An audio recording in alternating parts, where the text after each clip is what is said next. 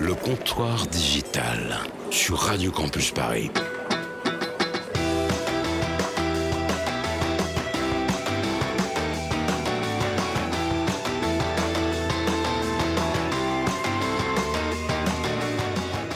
Bonsoir à toutes et à tous. Il est 20h et c'est l'heure de s'accouter au comptoir digital sur Radio Campus Paris. Ce soir, nous reviendrons sur l'actu du web de cette semaine avec votre profil Facebook qui sera bientôt offert à vos enfants à votre mort. C'est glauque, je sais.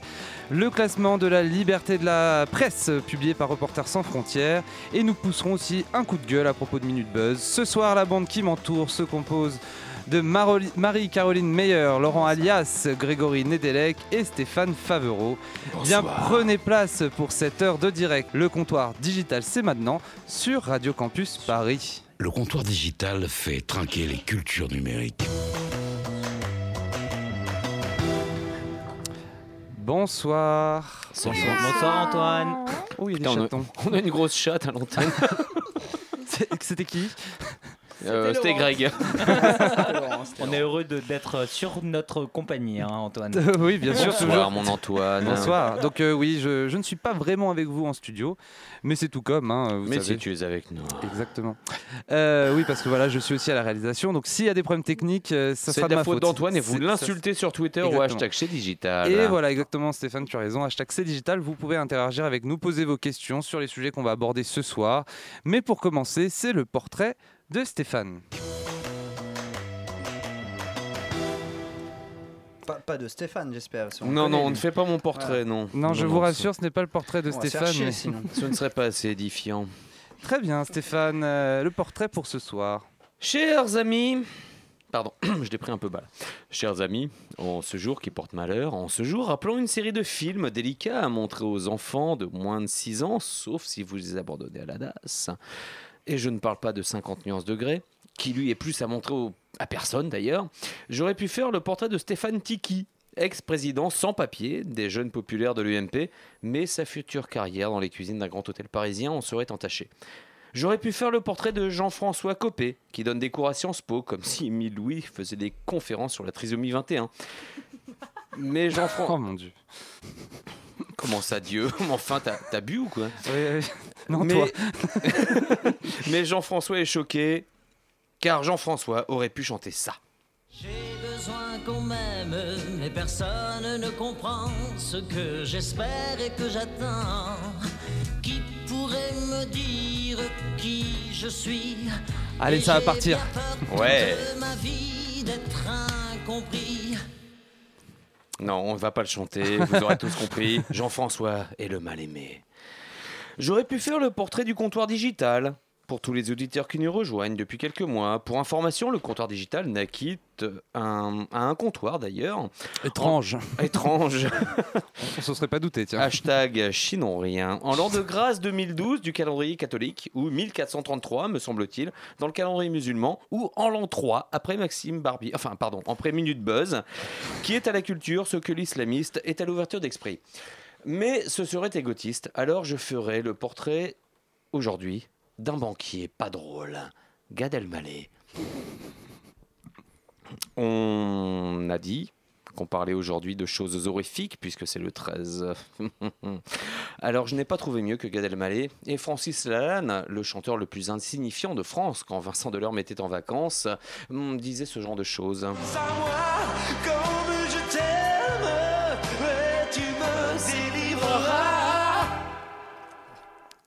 Pardon, excusez-moi. ouais, Donc Gad naquit en l'an 1 avant moi-même à Casablanca.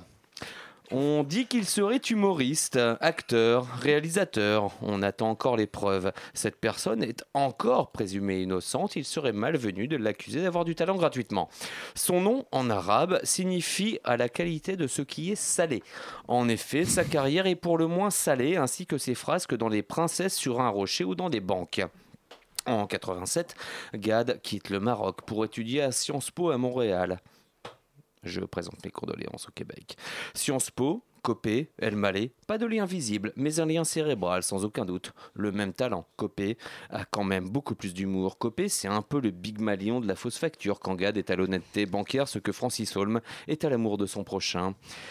En 97, il devient parrain de l'association Le Silence des Justes, qui aide les autistes. Quelle belle cohérence dans le développement de ta carrière, mon cher Gad. En revanche, si tu avais pu faire vœu de silence, on t'aurait sûrement préféré. Renaud Dieu de Vabre fait de toi un chevalier des arts et lettres en 2006. Depuis, RDDV, ancien ministre de l'Inculture, tente d'apprendre à lire et se repent de t'avoir décoré. Pardonne-leur, ils ne savent pas ce qu'ils font.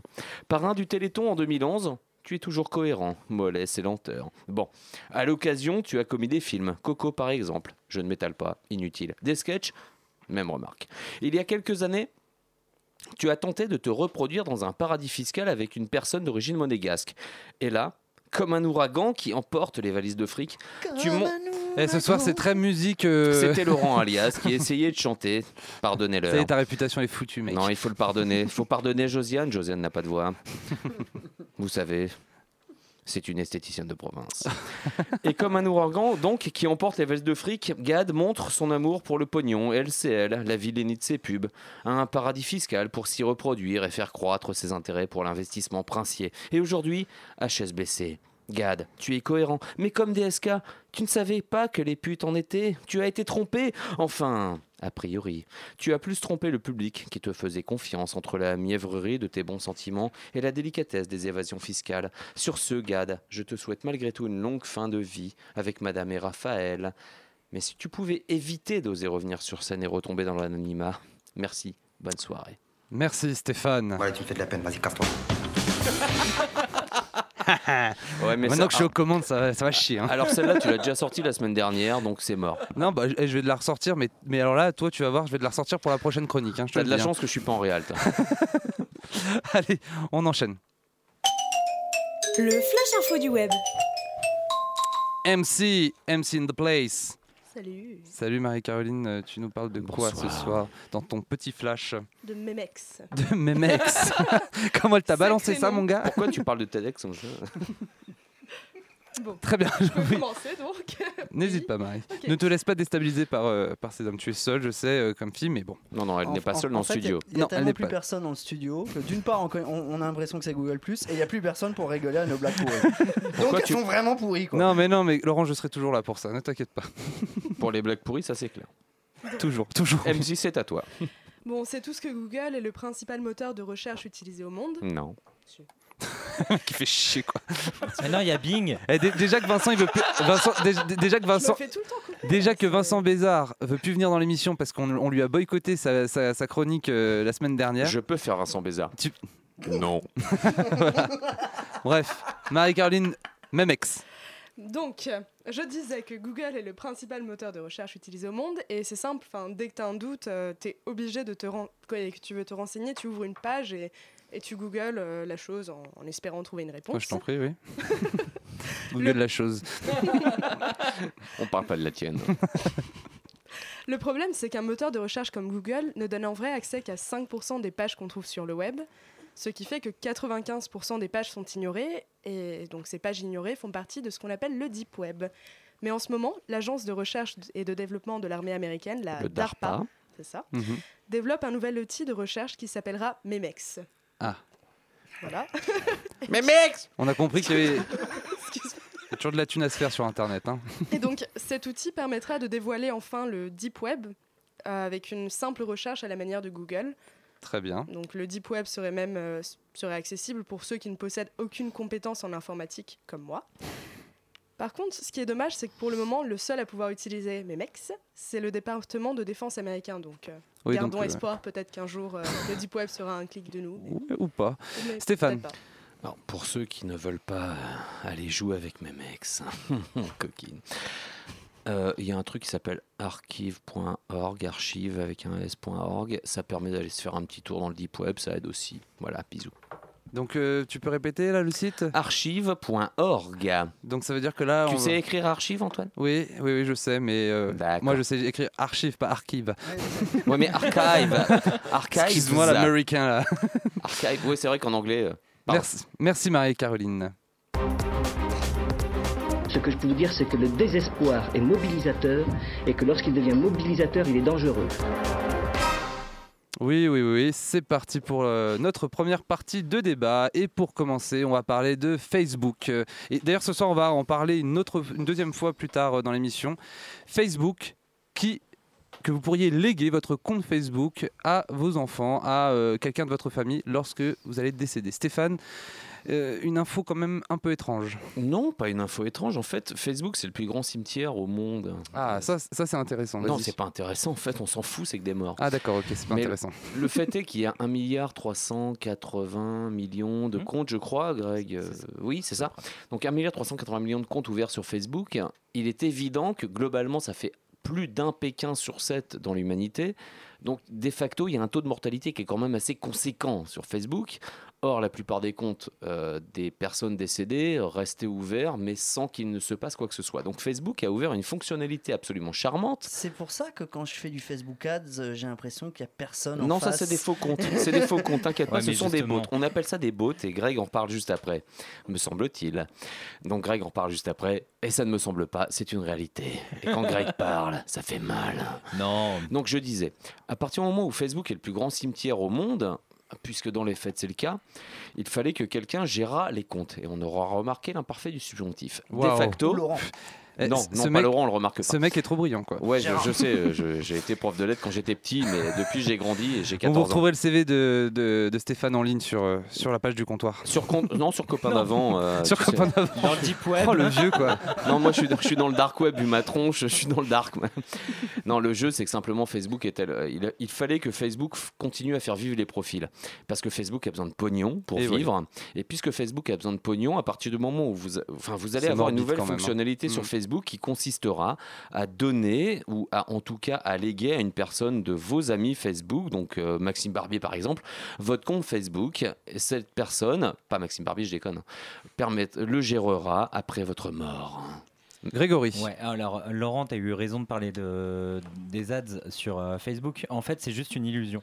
C'est-à-dire qu'on nous, dans l'algorithme de Facebook, on nous propose un potentiel par rapport à une hyper-segmentation de, des campagnes de publicité. Et en gros, c'est une illusion par rapport aux annonceurs qui ont le sentiment de s'adresser à un public très large.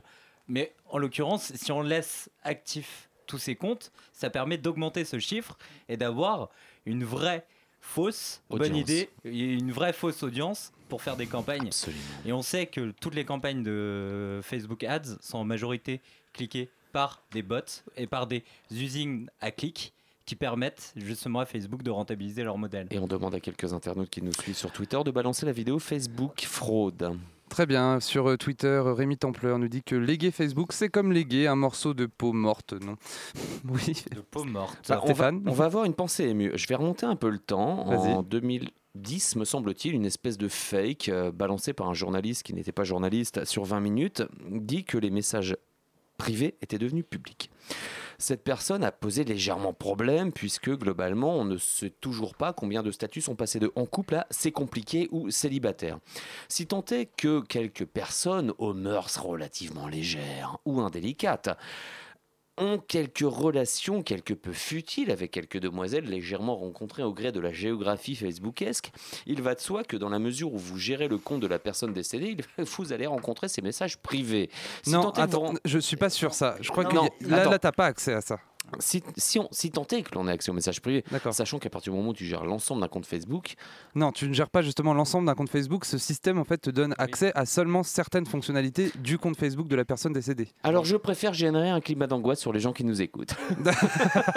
On Donc, va- si voilà. vous allez décéder demain, la personne a accès à vos messages privés. Effacez vos messages privés avec vos amants, Tu vos sais, maîtresses, vos chiens, vos poneys. Effacez tout. C'est sale. hein. T'imagines le gars et tout, il arrive, euh, il meurt et puis sa femme qui l'aimait depuis toujours arrive dans les messages privés puis elle voit qu'elle est cocu mais, euh, mais- J'irai cracher, par la- sur, j'irai par cracher la- sur vos tombes, Boris par Vian. toutes ses putain, meilleures un amies- peu de par toutes ses culture dans amies, c'est digital. dur. C'est Oui, Laurent. Boris Ça, Vian. ça serait vraiment bien vu que Facebook est en T'as recherche. des problèmes avec. euh, De quoi? Non, non, t'as des problèmes de messages privés? Ah non, non, tout va bien, tout va bien. Euh, là, à, à- à vrai dire, elle est en train de regarder. Euh, non, ça serait bien vu que Tu lui as- Facebook tu cherche encore son, son modèle économique.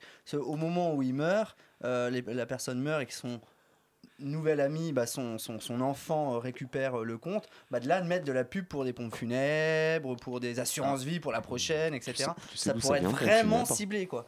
Ah, Non, oui, oui, on va pouvoir cibler effectivement, on va Très pouvoir bien. marketer à mort le profil d'un Autre- Maccabée, ce qui est quand même génial. Pour la première fois, on va pouvoir faire de la pub auprès de gens morts. Autre info, euh, mademoiselle et messieurs qui, qui sommes autour de la table là. Euh, donc LinkedIn qui a sorti un top 100 des employeurs les plus attractifs. Et évidemment, alors selon vous, petit, petit quiz, tiens, improvisé, qui euh, sort euh, dans les trois premières places? Apple. Google. Alors, ok.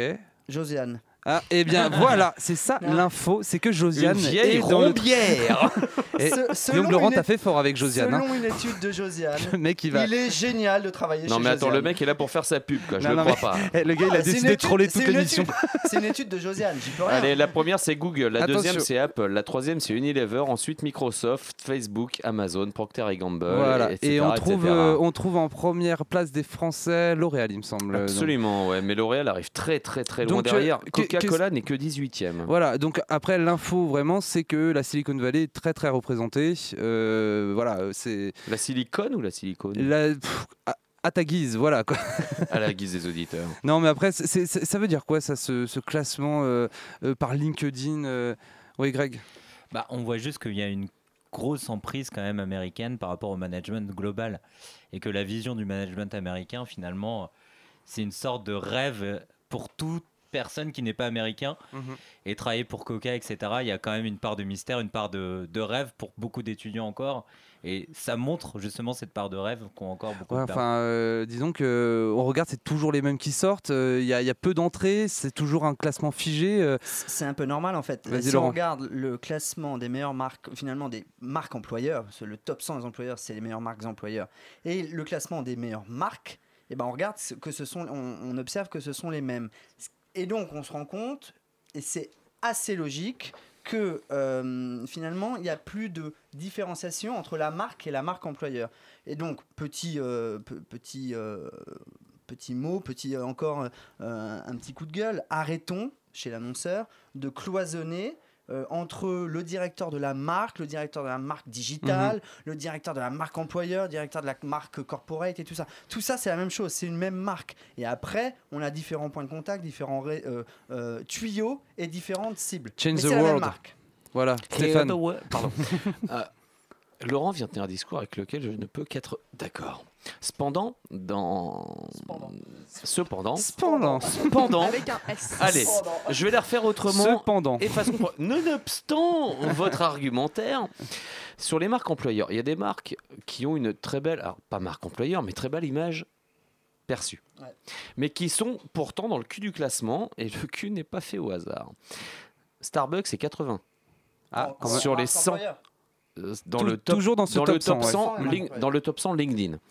Starbucks c'est 80. Ce qui est- Starbucks c'est pas la pire des marques au monde. Bon, ils ont eu un petit problème avec Monsanto ces derniers temps, c'est pas grave. Sony 84. C'est pas une marque de merde Sony non plus. Ouais, mais ils, sont, ils doivent pas être très loin en tant que marque. Ils sont pas dans les 10 premiers. ça, J'entends ni dans les effectivement. 20 Non, premiers. attends, je prends le classement LinkedIn. Oui, La centième marque c'est IBM. Ah, et eux, ils ont marque- perdu. ils ont, IBM, morte, non, ils ont La perdu marque 30 IBM, places, je crois. La ils ont marque perdu IBM, une quarantaine de effectivement, places. j'ai effectivement j'ai vérifié Si la chose regardes- avec toi si Antoine. Ils ont perdu, ouais. Ils ont perdu 30 places. Si tu Voilà. regardes les 10 premiers, euh, Apple, Ah, je, Google, vais, je vais les reciter les 10 LinkedIn, premiers si parce tu que c'est un permets. classement LinkedIn. Voilà. Bon, on termine avec ça, Stéphane. Mais tu nous recites les. les 90 premiers, voilà. 98, Gucci, Mhm. qui est pas non plus la marque la plus pourrie de France. Ouais, une marque de au monde. 98, c'est bien. Oui, c'est pas c'est pas dégueulasse, effectivement.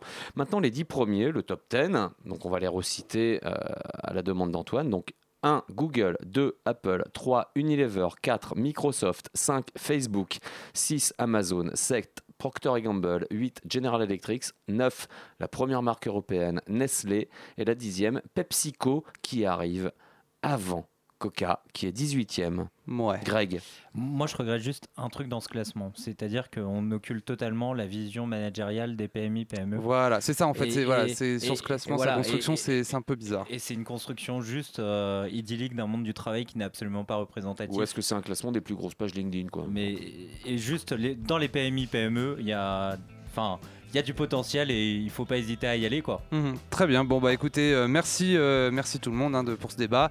On revient dans quelques instants euh, avec un flash, une la chronique de Laurent et une autre partie de débat où on va, par- on va parler de Reporters sans frontières et de Facebook Messenger. A tout de suite, vous écoutez toujours Radio Campus Paris, le comptoir digital.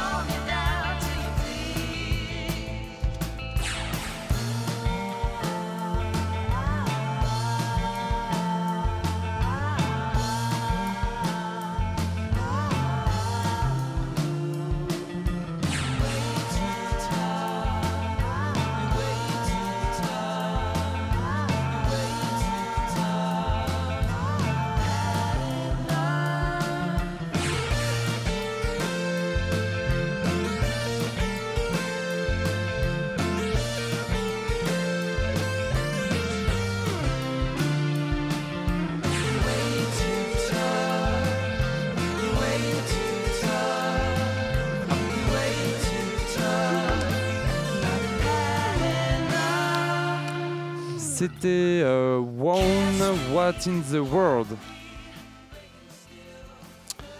C'était ouais, voilà, c'était c'était What in the World C'est ça, ouais. de In the Ones. Franchement, ce nom de, de chanteur, euh, euh, pas terrible. Alors, euh, tout de suite, tout de suite, la suite de cette émission avec euh, Laurent, Laurent, Laurent, Laurent. Le mot de de- d'aujourd'hui, Laurent, c'était quitté sur quoi déjà? Ah, j'avais fait grand bruit. T'avais fait grand but. Oui, oui, bah oui, je sais, on avait fait. euh, voilà. Ah, On, a- On- avait- on est passé- on est failli pas- se faire virer de Voilà. Euh, oui, c'est pour le- ça qu'il a pas été là pendant ce moment, tout, tout ce temps-là, en fait. C'est vrai que j'ai- eu sa période de mise à pied. Trois mois de mise à pied. ouais. Euh, à ma dernière euh, chronique, j'avais parlé de Marc, de Zuki. Marc qui a beau nous raconter ses belles histoires, comme quoi il se lève chaque matin pour rapprocher les, les hommes. Mais l'homme n'a jamais été aussi éloigné de l'homme. Donc d'un ton voltonien qui était là, je crois, la semaine d'après, euh, j'avais dit touchez-vous les uns les autres, sentez-vous, échangez vos transpirations, caressez-vous et fait. lâchez ce putain de smartphone. N'est-ce pas, Grégory et Stéphane? Bref, Oh, en, t'es un pas le mot, dernier. Hein. en un mot, baiser. Voilà. Voilà. Et c'était mon mot de la fin qui devient mon mot du début. Alors, c'est à ce moment que je dis que je suis vraiment heureux de revenir chroniquer ici. Cela faisait longtemps. En plus, ça fait du bien. Euh, Ça Et se voit ta tête. Et ça nous fait du bien à nous aussi. Et depuis, il y a eu Charlie. Il a fallu attendre que trois tarés qui n'ont pas lu le même Coran que les autres descendent de sang-froid 17 mecs pour que les gens redescendent dans la rue. Alors certes, nos murs Facebook, nos fils Twitter et nos médias préférés qui tournent en rond étaient pleins de Charlie, mais surtout, les gens sont sortis. Ils sont sortis de chez eux. Ils se sont caressés, ils se sont touchés. Et ça, c'est beau. Et ils ont pris des selfies aussi. Hein. Évidemment. Serait-ce le début de quelque chose? Serait-ce les euh, prémices d'une révolution? Vous n'allez pas me dire quand même que tout ça, la seule conséquence euh, politique aura été de faire remonter Hollande et Valls de 20 points dans les sondages. 20 points Surtout pour qu'ils redescendent après euh, deux mois plus tard. Exactement, ils ont, ils ont très bien géré le coup, c'est vrai, ils ont très bien si- géré la situation, mais c'est pas pour autant que le chômage a diminué, que leur politique a un cap ou une Mhm. vision. Non. Elle n'a que des charlies sur lesquels se reposer. Et évidemment, depuis, parce qu'il n'y a rien, les sondages sont redescendus. Et pendant ce temps-là, l'ami Nicolas se fait descendre également. Et il le cherche bien. Une question me brûle les lèvres. Ça nous laisse quoi comme choix aujourd'hui? Ça nous laisse quoi comme choix dans deux ans? Repartir pour cinq ans avec François? Revenir en arrière avec Nicolas Revenir encore plus en arrière en 39-45 avec Marine Ah, Mais qui d'autre peut faire le job? Valls? Le PS le castrera. Juppé? V'là la modernité. Et si c'était une femme? Et si c'était enfin le moment de se dire que pour être président, on n'a pas forcément besoin d'une paire de baloches? Malheureusement, l'argent faisant foi là-bas, les, États-Unis ne connaîtront pas la première femme présidente. Dommage. Mais qui pour la France? Moi, j'en vois une. Attention, t'as intérêt de te mouiller là. hein. Ah. Le truc, c'est que personne ne l'attend aujourd'hui. Elle est au-dessus de cette bataille de chiffonnier. On n'a pas eu DSK parce que justement ses baloches étaient trop pleines. Mais pourquoi pas son successeur au FMI Ah, Madame c'est- Lagarde. Et si c'était elle titrée Vanity Fair? Et si c'était Christine Lagarde? Elle a certes eu quelques maladresses en communication avec son grand ami, le reconnu protecteur des femmes, le roi d'Arabie Saoudite. Ça, c'était honteux, on en a parlé d'ailleurs. Mais si on regarde bien, elle est la cinquième femme Quand la même. plus influente au monde. L'ancienne première dame de France, pas la chanteuse italienne, la diva allemande, Angela Merkel, la kiffe. Elle termine son mandat au FMI en 2016. Elle a été la première femme des ministres des Finances d'un pays du G8. Elle est donc plutôt crédible pour combattre le pire fléau du, du pays aujourd'hui, une machine économique qui a du mal à se relancer et donc un chômage au plus haut. Vous le savez, la politique politicienne ne m'intéresse pas. Ni de droite, ni de gauche, bien au contraire, comme dirait l'autre, ou aurait dit l'autre. Mais Christine, si tu m'entends ce soir, sache que nous t'attendons. Parce que de toute façon, il ne nous reste que deux ans pour trouver celui ou celle qui va nous sauver de ce joyeux bo- bordel. Et donc voilà. Voilà comment on fait une chronique qui part de baiser, qui finit par bordel, en passant par Zuki, Charlie, Sarkozy, Arabi, Vanity et FMI.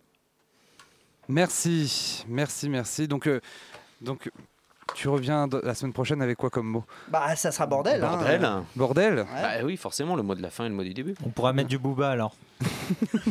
Bordel, ouais, exactement, merci. C'est Greg. gravé dans la roche. Non, ça, Ça, c'est Sniper. ça, c'est Oui, je sais, ouais.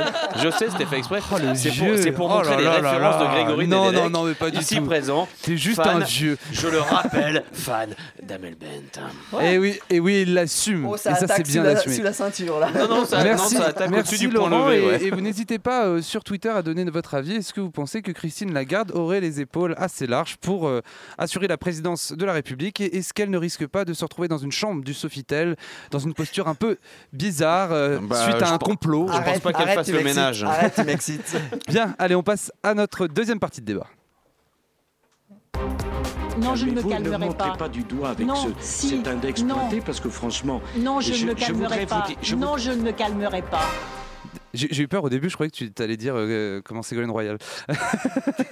Quand même pas. Moi Bien, Reporters sans frontières, euh, la France 38 e 38e et le fameux top 3 Finlande, Norvège et Danemark. C'est le classement de la liberté de la presse publié euh, cette semaine. Euh, Stéphane, ce classement, qu'en dire?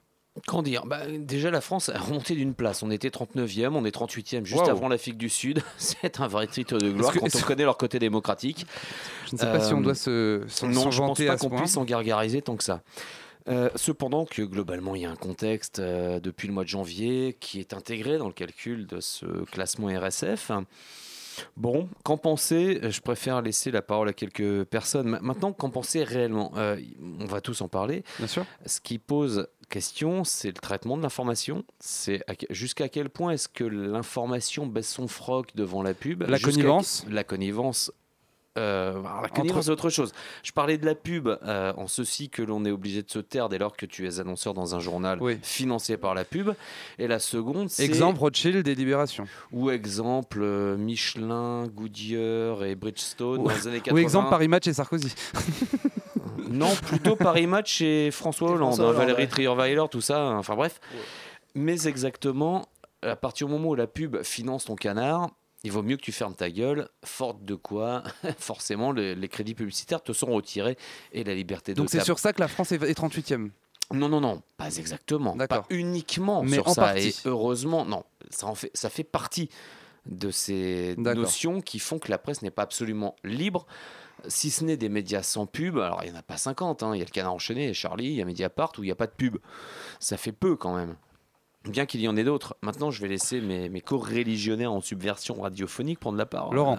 Là, euh, c'est vrai qu'on on tape sur la pub. Euh, c'est vrai que depuis quelques années, on sent euh, ce qui- fait la, la- la force d'un d'un média et euh, c'est la séparation qu'on a entre la rédaction et la régie. Quand les deux commencent à s'interpénétrer euh, et qu'on voit euh, une On n'est pas interview au Carlton ici. oui, et qu'on voit une interview euh, d'un mec d'une entreprise et puis deux pages après euh, la pub de cette même entreprise, on a des doutes sur l'interpénétration entre la régie et la Il est rédaction. encore sur sa chronique, lui. Oui. non, moi, moi c'est- pas sur la pub finalement que euh, je me pose Alors. des vraies questions de fond Très bien. euh, qui sont vraiment euh, importantes. C'est vis-à-vis des actionnaires. D'accord. Tout. Donc le lobbying, là, tu nous parles. Non, c'est l'actionnaire, l'actionnaire du, euh, du média. Si vous regardez la plupart des médias euh, français sont euh, dirigés par des actionnaires qui tiennent les couilles des médias, qui sont des industriels français, et finalement, les médias deviennent des petites danseuses, et petites danseuses de ces industriels. Et donc là, oui, clairement, le média perd de sa neutralité, perd de sa son indépendance, et donc on voit évidemment, et heureusement, l'émergence de nouveaux médias réellement indépendants. Sur, euh, sur Ouais. Twitter, euh, bonne blague de Rémi Templeur, RSF, c'est pas le truc de Ménard. Voilà. C'était le truc de Ménard, effectivement, mais Ménard a mal tourné. Il a, il a un flingue comme ami merci, maintenant. merci Rémi, elle était bonne celle-là. Allez, Greg. Ouais, alors juste, euh, moi je pense justement pas qu'il y, ait- ces histoires de. euh, Enfin, on peut le voir avec l'exemple de, de Pierre Berger qui a clashé quand même le monde euh, il y a une semaine. C'est une vitrine, ça. Non, mais attendez, enfin, c'est une vitrine, oui et non, dans le sens où, euh, d'une, sur quels critères tangibles est fait ce classement De deux, lorsqu'on prend tous les canards, je pense qu'on a quasiment l'ensemble des mêmes infos partout. Donc, c'est, à mon avis, c'est- ce qui nous fait juste défaut, c'est la sélection de l'information et le traitement de l'information en global. Et, et ce, que, ce, que, ce que veulent vraiment dire les journalistes. Voilà. Mm. C'est ce que je voulais évoquer, Greg. Je parlais du traitement, excuse-moi, je t'ai Attends, coupé, mais- euh, attends, Grégory termine. Après, Non, non, oui, ou- enfin voilà, c'est ce traitement de l'information qui est finalement unanime avec une bien-pensance journalistique qui se développe trop facilement. Ju- Juste, juste avant de te donner la parole, Stéphane, Marie-Caroline, qui, qui donc nous fait ses flashs, euh, tu es étudiante euh, en école de journalisme, euh, tu vas très souvent sur le terrain et, et on t'apprend une certaine façon d'exercer ce métier. Euh, Est-ce que tu as cette impression, ce sentiment que euh, finalement tu, tu n'as tu n'as pas une totale liberté euh, dans, dans ton expression et, et dans ta façon de dire les choses? Pour le moment, non, mais le problème. Enfin, je peux pas vraiment dire que je sois dans le même cas de. Je sais pas comment m'exprimer là. En gros, nous, c'est encore. euh, on est encore dans le cadre des études, donc on n'a pas vraiment d'intérêt à heurter. Alors que quand tu travailles, euh, quand tu travailles pour, euh, pour un journal qui fait partie du groupe euh, La Il y a beaucoup plus d'enjeux, c'est ça que tu veux dire Oui. D'accord, donc voilà, c'est ça. Là. Oui, attends, juste Greg Ouais. par rapport à ce qu'on vient de dire. Là, je Non, te laisse la parole, enfin, Stéphane. Ouais, vas-y, je t'en prie. Juste, effectivement, t'as pas été confronté à ça, mais je pense effectivement que les journalistes sont assez libres. C'est juste qu'encore une fois, on a une pensée de modèle économique derrière et qu'il faut faire des, Donc des sujets instinctivement, on va le qui, faire. qui intéressent tout le monde. Ouais, et voilà. on ose Mm. moins parler des sujets, euh, d'autres sujets qui permettent euh, d'avoir une vraie info. Stéphane, euh, euh, pardon, vas-y Marie-Caroline. Sincèrement, c'est comme quand tu vois, c'est peut-être pas presse écrite, hein, c'est les médias Oui, à oui, la euh, chaîne, euh, bien sûr. euh, du type BFM Traditionnel, TV oui, oui. ou Mhm. iTélé. Il y a tellement de choses qui se passent dans le monde et à la place, on, on nous ressasse la même chose euh, tout le temps. C'est du 24 heures. marketing, donc c'est ça, outil marketing. Bon, très bien. Stéphane, Non, je voulais juste lire un, un tweet de Rémi Templeur. hein, Aussi, qui encore Oh, Qui bah, donc, finance il le est chaud. digital, c'est Pernod Ricard, mec, t'es- t'es viré. Con. Euh, et euh, que dire, que penser de euh, ces trois premières places? À chaque fois, Finlande, Norvège, Danemark. Alors moi, à chaque fois, je les vois tout le temps dans le top 3, ces trois-là. Et- et Qu'est-ce Ment- qu'ils qu'est-ce qu'ils ont là-bas Mentalité, liberté, effectivement beaucoup plus marquée que les nôtres constitutionnellement parlant. Allez lire les constitutions si vous avez un peu de courage. Là, vraiment, il en faut. Mais globalement, il y a peut-être beaucoup moins de compromissions que nous n'en avons. Alors, les compromissions ne sont pas au niveau publicitaire, pas nécessairement au niveau publicitaire. Elles peuvent être au niveau économique, politique. Euh, Laurent faisait la remarque euh, pertinente qu'en France, la plupart des médias, pardon, étaient tenus par des groupes financiers. L'an dernier- on l'a évoqué la semaine dernière avec euh, Xavier Niel et d'autres. Donc finalement, la Finlande a peut-être moins de compromissions à ce niveau-là. Très bien. Grégory, mot de la fin, vas-y. Oui, ou euh, tout Sur un- simplement sur une, un petit tapis musical, vas-y. une ligne éditoriale beaucoup plus libre, point. Enfin, euh, voilà, il n'y a pas... Merci messieurs. On revient dans quelques instants, toujours dans le comptoir digital. Vous pouvez, je vous rappelle, hein, sur Twitter, c'est digital. hein, N'hésitez pas à tweeter comme Rémi, euh, Rémi Templeur qui nous fait rire là ce soir. Euh, merci à lui. On revient dans quelques instants avec le Docteur Web, euh, Flash Info de Marie-Caroline. Et on va parler de Minute Buzz et de Facebook Messenger.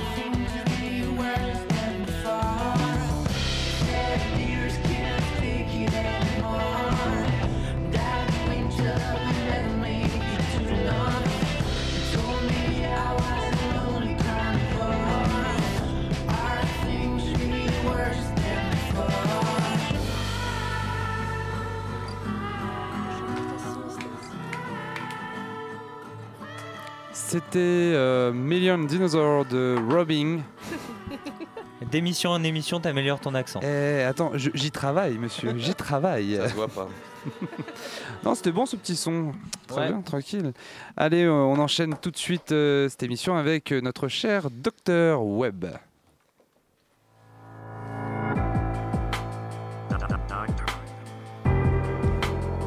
Dr. Webb.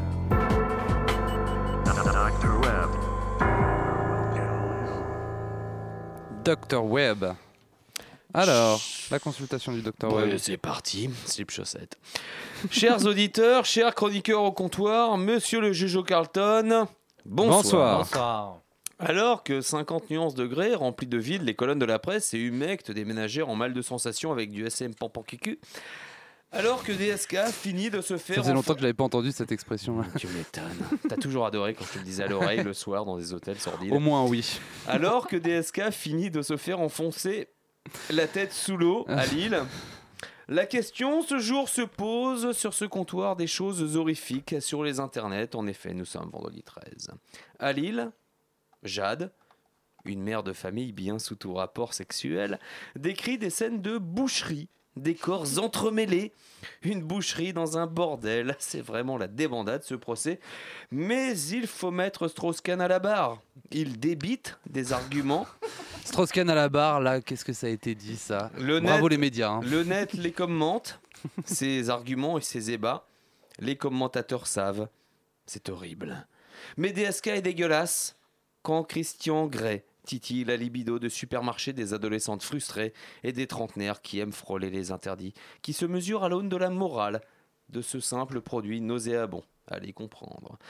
Mais ça permet de rire bêtement sous cap, de balancer des chouineries impudiques en pensant transgresser la norme. La norme, ouais. Tout en parlant de God et de cravache, de fessée, de soumission, avec la pauvreté intellectuelle d'un érotisme frelaté de supérette de supérette hard discount. Ça parle de cul, ça tombe bien, ça a été écrit avec. Bref, peut-on en rire? Oui, évidemment. Doit-on en rire? Sans aucun doute. De toute façon, on rit de ce qu'on veut, quand on veut.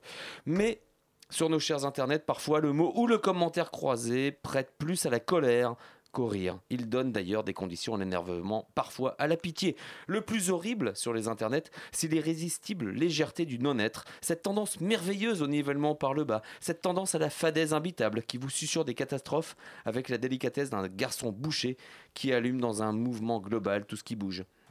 Mais il convient d'aller dans le sens du vent. Si ta pensée diverge, et diverge, c'est énorme, disaient les proches, tu risques de te faire quelque peu houspiller par le Pékin moyen qui sait ce qu'il est vrai parce qu'il l'a lu sur des motivateurs et que Minute Buzz a repris l'info, sans compter que les influenceurs l'auront prise également. L'horreur, sur Facebook, c'est la bêtise triomphante, c'est de l'inculture visible, même plus planquée dans les rats sordides où on gratte des tickets à la française des jeux, parce qu'aujourd'hui c'est vendredi 13. La bêtise des experts en expertise d'influence au cloud plus ou moins énorme, aussi énorme que le bullshit déversé à longueur de vide, la bêtise des experts en rien mais sachant tout, les empêcheurs de caricaturer en rond. Les religions qui commencent à me gonfler. Puisqu'on Oh, bah, parle- tiens, pas toi. Non, mais Oh. non, je, je ne suis qu'amour, tu le sais Ah, bah, bien attends, Antoine. Toi, t'es- toi, t'es toutes les religions à la fois en plus. hein. Mais oui, je suis Et je vous ai juif, dit, je suis en- en musulman, prière, je euh, suis catholique. Il, il Je en prend, prie. il en prend plein sa tronche Ah, toute la non, mais- journée. Et mais- surtout raélien. hein. Eh, je suis raélien, je crois aux Elohim. Ces religions, on ne qu'on parle des cathos, des feuges, des musulmans, des bouddhistes, des mormons, leur surprésence les dessert et génère des retours qu'ils ne souhaitent pas, mais ils ont l'impression de trouver un semblant d'existence dans les tweets balancés à longueur de journée. Et les statuts Facebook, m'empêchant de les critiquer, pas de bol, je le ferai plus encore. Je ne vous empêche pas de croire, alors arrêtez de m'empêcher de penser et de vous critiquer. Bref, la bêtise, c'est ce qui salit toute expression de la pensée en voulant, faire, en voulant la faire taire. C'est le sport qu'on m'oblige à faire, la bio qu'on m'oblige à bouffer, les marques qu'on veut m'obliger à porter. C'est l'universalité de la pensée qui se doit d'être propre sur elle. Jusqu'à preuve du contraire, les droits de l'homme n'ont pas encore été remplacés pardon, par les droits de la Kalachnikov, sauf à Béziers en zone occupée, chez les FAF, ou Ménard, c'est pareil, où le flingue devient l'ami des flics. Cette bêtise fiche dans la trouille, elle s'affiche, elle se revendique, elle est là, justifiée dans son abjection indigne. On appelle au meurtre, à la peine de mort, c'est ce qui résout tout, c'est bien connu. On fait 350 fautes en 45 mots posés sur des commentaires indignes en fin de banquet alcoolisé au dernier degré de la beaufrie la plus absolue. Mais Facebook est un miroir social, un porte-voix facile. Aucune horreur n'est plus atroce que la torture quotidienne de la banalité, disait Lovecraft. Mais cette torture est celle qui pousse ce cher média social où l'on aime la facilité, ou autant ne pas réfléchir parce que vivre au premier degré c'est tellement mieux. Il faut vivre bassement autant que possible. Si le Pékin moyen utilise Facebook comme un bovin, il pense comme un veau et je vous renvoie là à De Gaulle. L'horreur du social media, c'est de subir cela. C'est surtout ne pas avoir les moyens d'être entendu dès lors que le contenu n'est pas facile, basique, bas de plafond, aussi intelligent que les pitoyables articles buzz et top. À l'ère de l'échange social absolu, on remplit de vide le vent, on n'échange plus, on incommunique, était venu ici nous dire Dominique Volton. Laurent, tu en parlais. L'horreur sur les médias sociaux, c'est l'image sociale qui se dessine, les résultats des élections qui se projettent à la lumière de ces résultats infects et de ces arguments infects, l'image d'une société ignorante et folle, de croire que le pire n'arrivera pas. L'horreur sur le social media, c'est de constater jour après jour qu'on est encore très loin de l'humanisme. Merci, docteur Webb. Tu fais de la peine, vas-y, casse-toi. Tu radotes. Oui, j'en ai rien à foutre, j'avais dit que je le ferais. Ouais, c'est que t'es pas créatif, quoi. Très bien, très bien. Merci, merci, cher euh, docteur Webb. Merci, Stéphane. Oui, Greg. Ju- Juste, j'invite euh, Stéphane à aller sur Hello alors. Ah oui, Ouais, le bah, fameux. C'est normal, sur Hello, il se passe que dalle. Donc Oui. forcément. Juste pour info, euh, pour euh, Gabriel Tesson qui demande euh, si on va parler de Minute Buzz qui paye ses pigistes euh, par le nombre après, de mec. partages de leurs articles. Oui, oui, oui. Sois patient, euh, Gabriel, ça arrive. Le flash info du web. Mais avant d'en parler, le flash info de Marie-Caroline Meilleur. MC, tu nous parles de quoi là? De bouffe. Ah, c'est pas ce dont tu parlais juste avant. Tombe bien, j'ai faim. Très bien, on t'écoute. Alors, à la fin de l'année dernière, deux Français ont lancé Plat Maison, une plateforme qui permet de mettre en relation ceux qui aiment cuisiner et ceux qui ont la flemme de le faire mais qui ont quand même envie de bien bouffer. Alors comment ça marche? Eh bien un peu comme un site de rencontre, je dirais même comme un site d'escort girls qui ne propose pas des putes mais de la nourriture. En gros, du côté du cuistot, il doit créer une annonce avec des photos, des descriptions, à quel moment il pense cuisiner et le prix qu'il compte demander en échange de ses services. Pour les plats, ils peuvent soit être livrés au domicile de l'affamé, soit l'affamé vient lui-même récupérer son casse-dalle sur place. Ah. Le seul désavantage, c'est que le cuisinier a 24 heures pour confirmer la commande, donc il faut aussi prévoir son coût à l'avance. Très bien, ok. merci, merci Marie-Caroline. Euh, euh, messieurs autour de la table, vous n'écoutez pas trop là, euh, j'ai l'impression, euh, Marie-Caroline. De quoi elle a parlé, dites-moi? De bouffe. De bouffe. ah les gars, quoi, les escrocs. Allez, on enchaîne. Donc on va parler dans quelques instants de Facebook Messenger, mais avant, avant ce coup de gueule, minute buzz, Stéphane.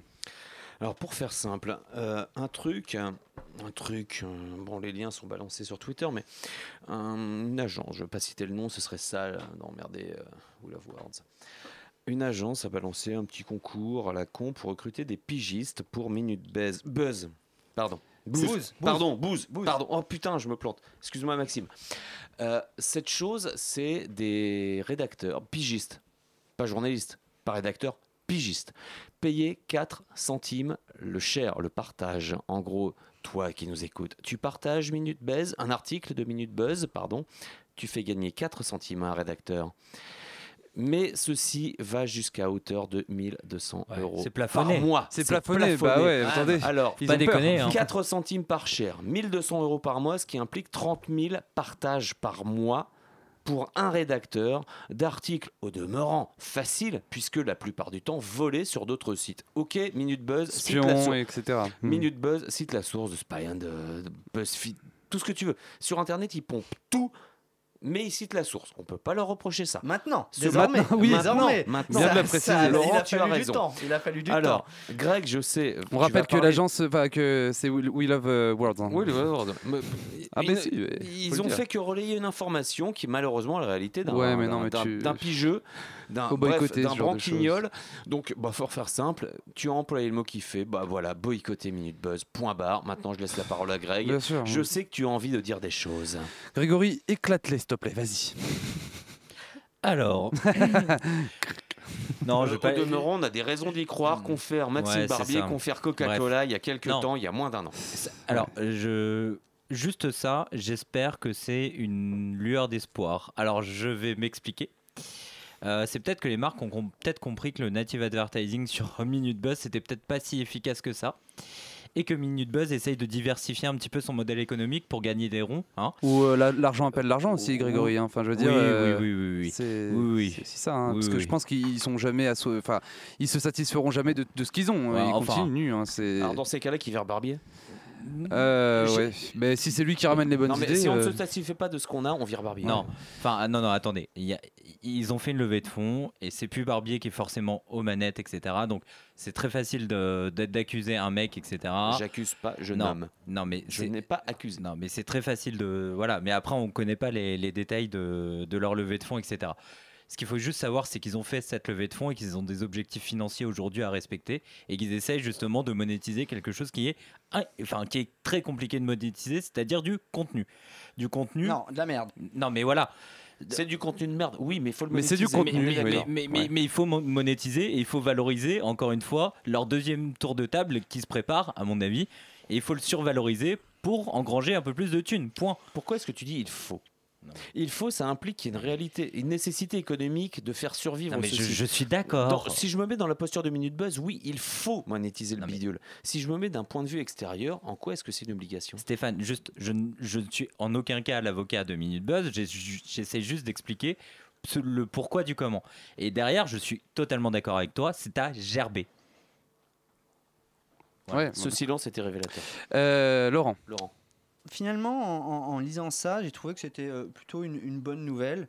Tous les écervelés du web euh, en quête de, euh, en quête de popula- la popularité Et d'argent. euh, et d'argent vont, vont pouvoir désormais gagner de l'argent en faisant euh, du contenu de merde euh, pour les, euh, les autres écervelés Mais est-ce que web. c'est à ça qu'on a envie que notre web ressemble surtout? Non, mais bon, comme ça. euh, Parce que dé- déjà qu'à chaque fois on J'ai a. trouvé la nouvelle, la, la nouvelle euh, signature Ouais. de, de Minute Buzz. Minute Buzz ou l'art de voler des minutes aux idiots pour donner de l'argent aux pauvres. C'est idiots. QFD. C'est QFD, d'accord. Bon, très bien. Après- Oui, Stéphane. Non, j'allais juste me. alors, nous avons, euh, Greg et moi, contribué à ce que quelques petites choses existent sur le web parce qu'on les y a aidés. Je ne vais pas citer des motivateurs. Maintenant, si Michel euh, a envie de venir nous expliquer un modèle économique dans cette émission, on est tout, tout à fait d'accord pour le recevoir. Parce que Michel, enfin, Démotivateur est un modèle équivalent, strictement équivalent Non, mais- à Minute Buzz, en ceci qu'ils sont là pour faire du trafic. Je dis pas qu'ils font de la merde, je dis qu'ils font du trafic et qu'ils sont là pour faire du clic.